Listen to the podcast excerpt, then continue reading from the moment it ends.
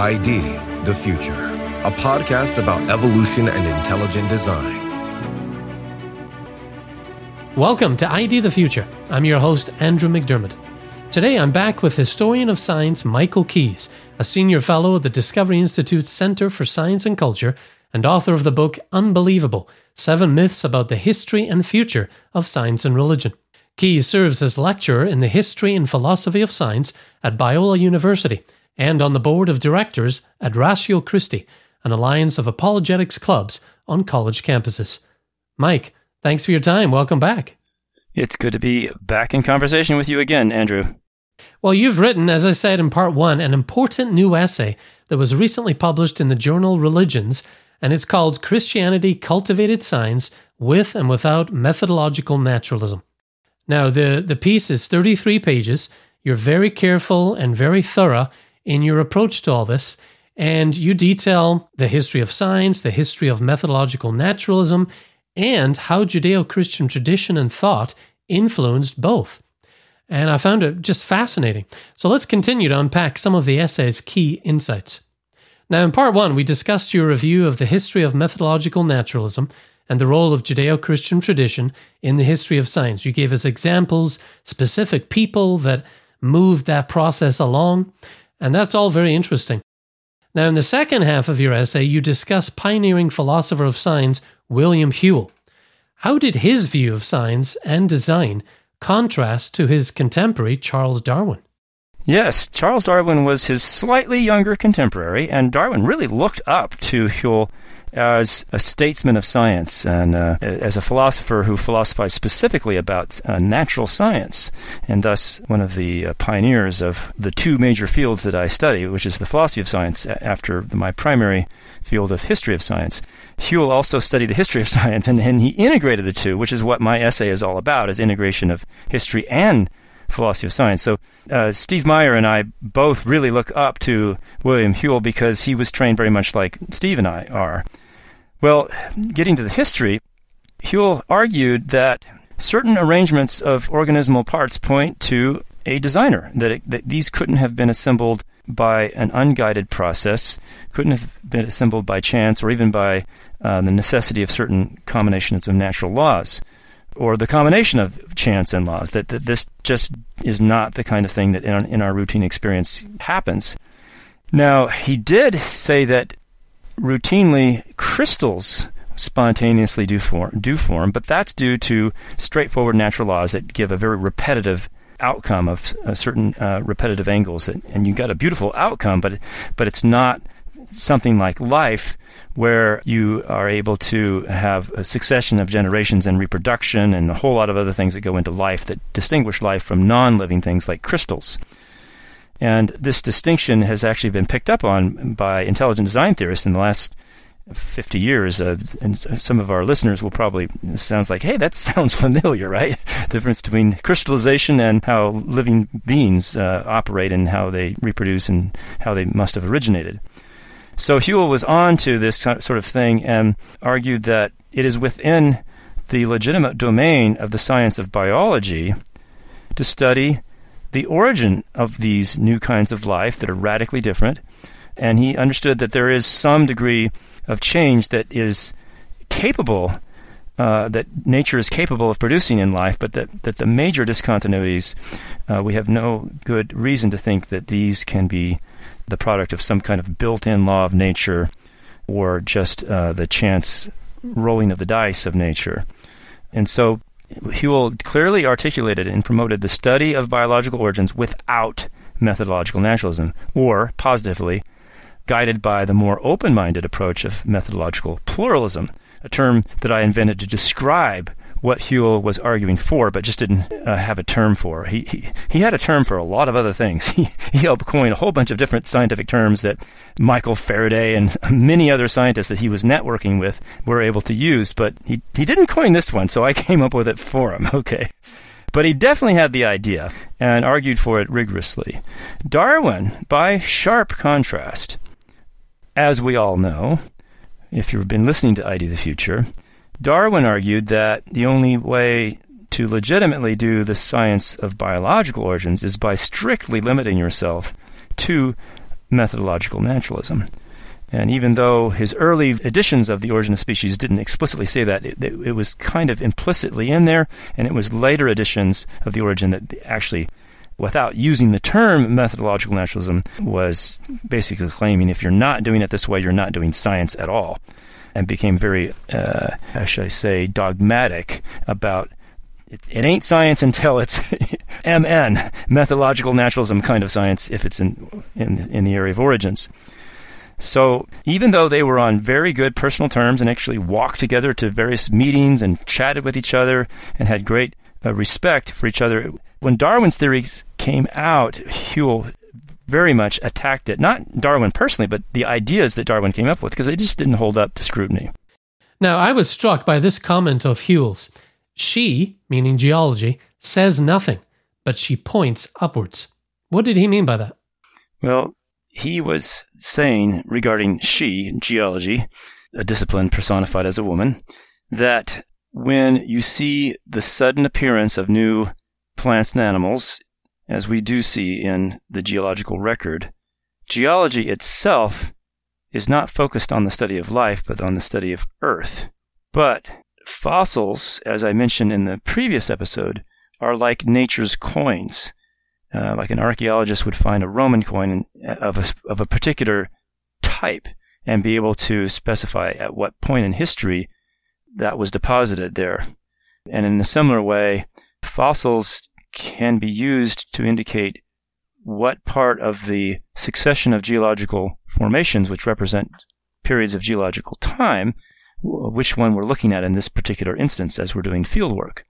So, geology itself, however, is not devoted to the study of life.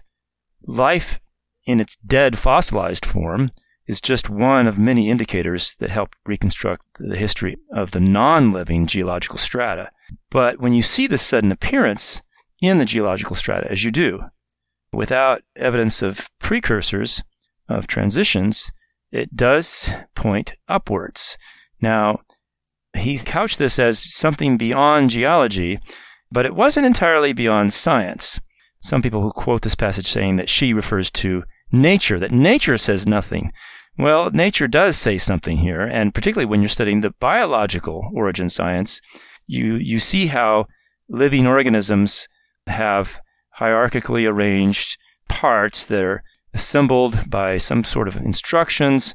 Genetics really wasn't known, much of that was known at this time, but still, biologists knew that there was some way that life's structures originate, and then they could contrast uh, natural origins or natural causes for the origin of life versus and the kinds of basic kinds of life with the possibility of intelligent agency having had a role in new life forms appearing on the planet. So that is not beyond science. And Whewell, in other passages that are less cryptic than this one, makes it very clear that biological origin science should be done in an open minded manner, following methodological pluralism, not the narrow dogmatic approach of methodological naturalism that his younger contemporary particularly championed in the later editions of The Origin of Species.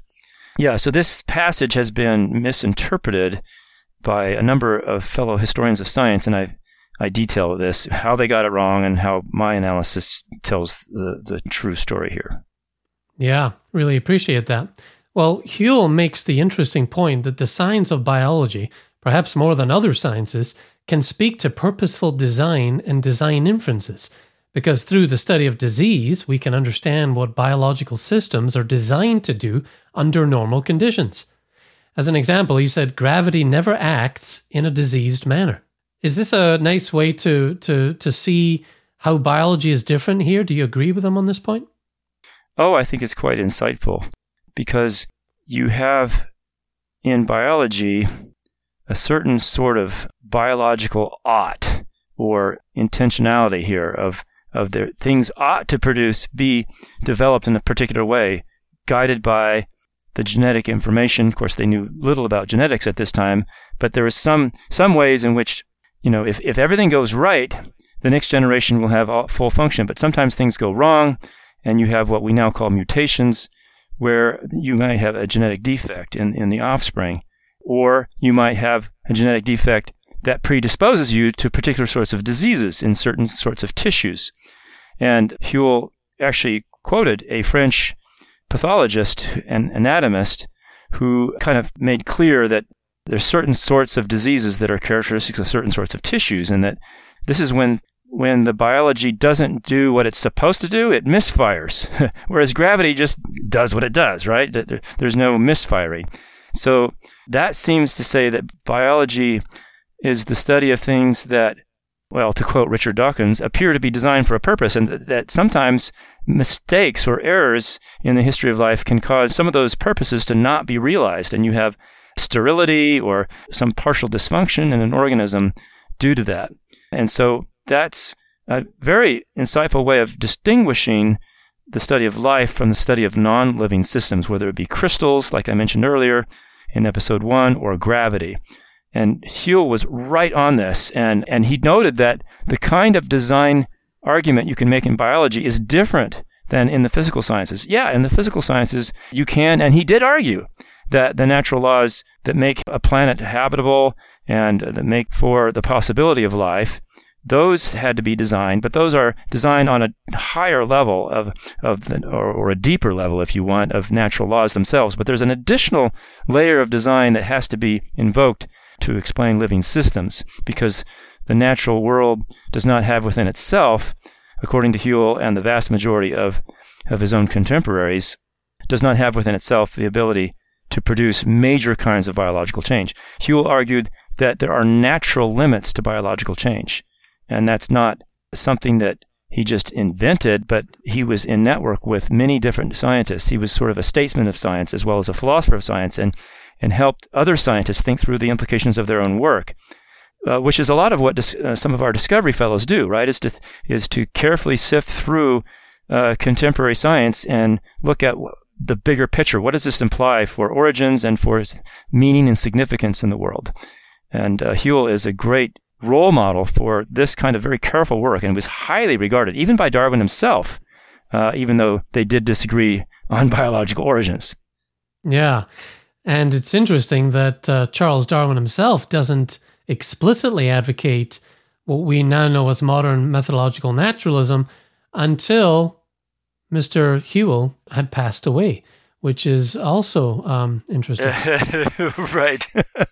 uh, there was uh, sort of this opportunism that Darwin seemed to enjoy. One was his misuse of a quote from Whewell when Whewell was still alive, that he used, the, in fact, the very f- first words in The Origin of Species is Darwin quoting Whewell in a way that makes him sound like Whewell is advocating methodological naturalism, but he was really talking about the physical sciences, not biology. The very distinction I've been making and remaking in different words in this podcast and the previous one.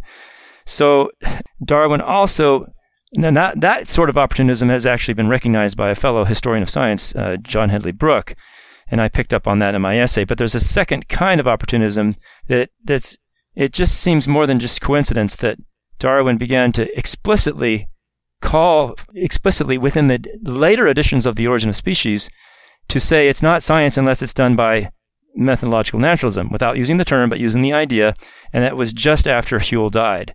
Uh, and Whewell was known as the greatest methodologist of science of that time. And so as soon as he was dead, Darwin apparently said, "Well, here's my chance." so another yeah. sort of opportunism. Uh, I, have got circumstantial evidence for that. I can't prove that, but it, it, it seems the timing seems very curious. I should say. Yeah, it wasn't until the fourth edition that uh, Darwin explicitly started mm-hmm. pushing for the methodological naturalism we recognize today in science. Well, as Whewell was arguing um, design in living systems, he felt the inference to purposeful design in the structure of animals was well founded by not just him, but other uh, scientists in the field at the time.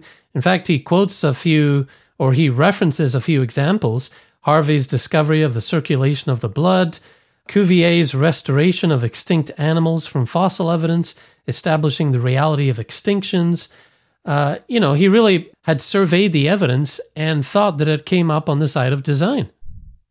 Right, and that's uh, I, I, recall a, another quote of Whewell where he says the, the you know basically the vast majority of biologists or physiologists they had various titles think that there are natural limits to biological change.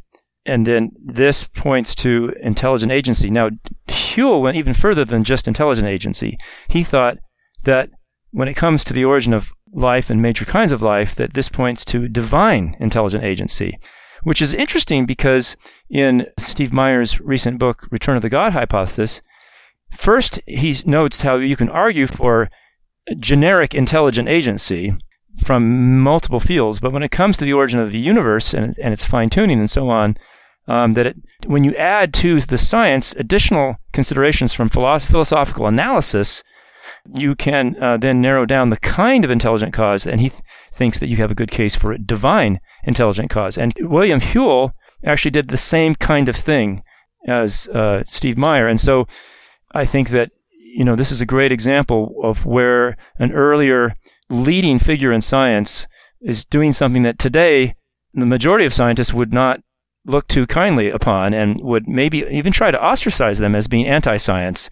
But you, it's pretty hard to paint William Whewell as being anti-science, given the standards of science at the time. He was one of the leading lights in the entire world. So th- this is encouraging for, I think, the intelligent design movement. Yeah, what an extraordinary character! Uh, and uh, I'm I'm curious, has anyone in the ID community written a book length treatment or, or, or a major essay on Whewell's contributions? No, but I have a book a project in on in my queue on Whewell. Okay. And we'll have to talk about that another time because I'm not ready to unveil that. yeah, okay. Yeah, well, just in case we want to learn more because he sounds like an awesome awesome figure in all of this. Mm-hmm. Well, as we wrap up uh, our conversation, is there a healthy form of methodological naturalism for science and why should scientists embrace methodological pluralism? What are the benefits there? Well, historically, you do have evidence, as I mentioned in my essay, that medieval Christian intellectuals did formulate something like methodological naturalism that was good for science because it helped distinguish, for practical purposes, uh, the study of how nature routinely operates from the study of God, uh, the study of theology. And it also, on the one hand, it was it had to do with this medieval university organization system that I mentioned earlier, but it also had to do with repudiating simply popular mythology and opinion that natural effects that seemed unusual were direct miracles of God. When when uh, oftentimes you could explain them by natural causes, certain certain things in the night sky or whatever that was just unusual. So that was good for science to to you you you should do your homework and make sure you first look for well, kind of like Bill Dembski's explanatory filter. You look for chance and for necessity, to see if those or a combination of the two can explain the event. And then after you've exhausted those resources, then you can reasonably infer design. And so there is a kind of methodological naturalism that is healthy for science when it's uh, and it, and it operates within uh, operation science. That is how things work. But if you try to then impose that on origin science, what you end up doing is you end up prejudicing the kind of conclusions you could even possibly draw before you even begin investigation. And that's that's not an open-minded sort of inquiry that that scientists or any scholar should want to pursue. So methodological pluralism is also referred to sometimes today as by the saying that you should follow the evidence where it leads to any kind of kind of cause, regardless of what th- that kind of cause is. You should be open to a plurality of different candidate causes as you infer the best explanation. And so that is the the healthiest and most open-minded way to pursue origin science so that you can truly follow the evidence where it might lead. Yeah. And I have down here my notes, you know, you I like the way you put it. The old school methodological naturalism that you talk about didn't challenge theology, but rather it ensured professional space for natural philosophers to love God with the exercise of their God given cognitive abilities. Exactly. It wasn't an anti-God enterprise. I mean, the, the for for the most part, these medieval university faculty were not just institutionally in a in a church supported institution, but they were personally committed to the Christian faith. Not all cases, but the majority of them. Uh, and so they thought of their study of nature as a way of glorifying God. And, and that of course, William Whewell and many others thought of it this way, and uh, that's that would be a sort of a personal motivation for doing science based on uh, a religious belief. You could say that's religiously motivated science, but in a non-pejorative meaning of they were motivated to glorify God by carefully using their reasoning faculties to infer what is the best explanation, whether it be a natural cause or an unnatural, intelligent cause, something that's beyond just what chance and necessity can do. And that sort of careful parsing out of questions about nature um, is still legitimate science because it's trying to explain nature. Now, if you're trying to explain God, that's theology, right? Trying to understand God. But if you're trying to understand nature, there's plenty of historical precedent for someone to be religiously motivated, but to be open minded about the sort of thing that he or she might discover and to let the evidence uh, speak for itself. Right. Well, uh, some amazing insights in this essay, and I hope listeners will will get a copy and uh, look it up and read it for themselves. Uh, it makes for an awesome read, and it will teach you quite a bit about the history of science and this boogeyman that we, we always point to, methodological naturalism. It's not just simply something we should dismiss out of hand. It's something that we can look for clarification in, and uh, we can also bring in this idea of methodological pluralism and encourage that in our modern science today. Well, Mike, it's been a pleasure. I hope you'll come back and join us again soon on ID the Future.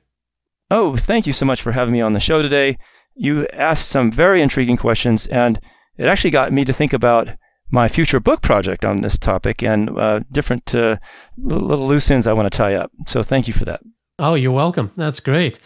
Well, we'll put a link to Dr. Keas' essay in this episode's description, as well as part ones at idthefuture.com. And you can read about some of the most popular and pernicious myths about science and religion in Dr. Keas' book, Unbelievable Seven Myths About the History and Future of Science and Religion. So look that up as well. For now, and for ID the Future, I'm Andrew McDiarmid. Thanks for listening. Visit us at idthefuture.com and intelligentdesign.org. This program is copyright Discovery Institute and recorded by its Center for Science and Culture.